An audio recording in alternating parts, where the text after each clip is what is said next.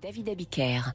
Il est bientôt 8h et nous retrouvons Franck Ferrand pour son point du jour. Bonjour Franck. Bonjour mon cher David. Nous sommes aujourd'hui le 8 février. Est-ce que cela vous dit quelque chose? Oui, ben ça me rappelle par exemple le 8 février 1587, jour de l'exécution de Marie Stuart. Oh, la belle Marie.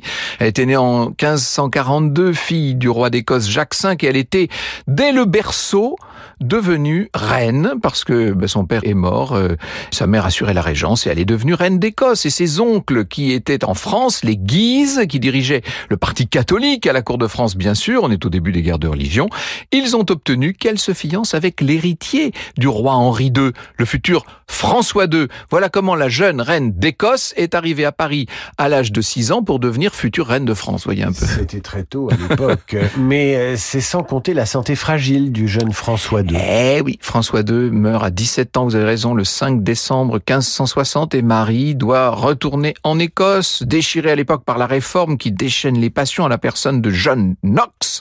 Après deux mariages qui vont être désastreux, Marie sera détrônée par ses sujets. On est en 1567. Elle abdique au profit de son fils Jacques VI, trouve refuge en Angleterre chez sa fameuse cousine Élisabeth, Élisabeth Ier.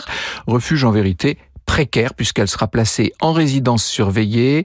Elisabeth la voit comme une rivale dangereuse et pendant ses 18 années d'emprisonnement, Marie ne cessera de comploter avec des catholiques pour faire monter sur le trône d'Angleterre une personnalité catholique, c'est-à-dire elle-même.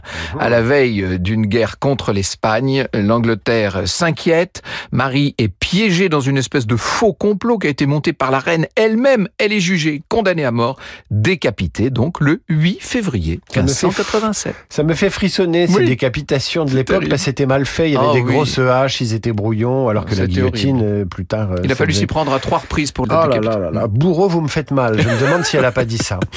Euh, on le saura jamais. Franck, on vous retrouve tout à l'heure pour Franck Ferrand raconte. Il sera un peu plus de 9 heures.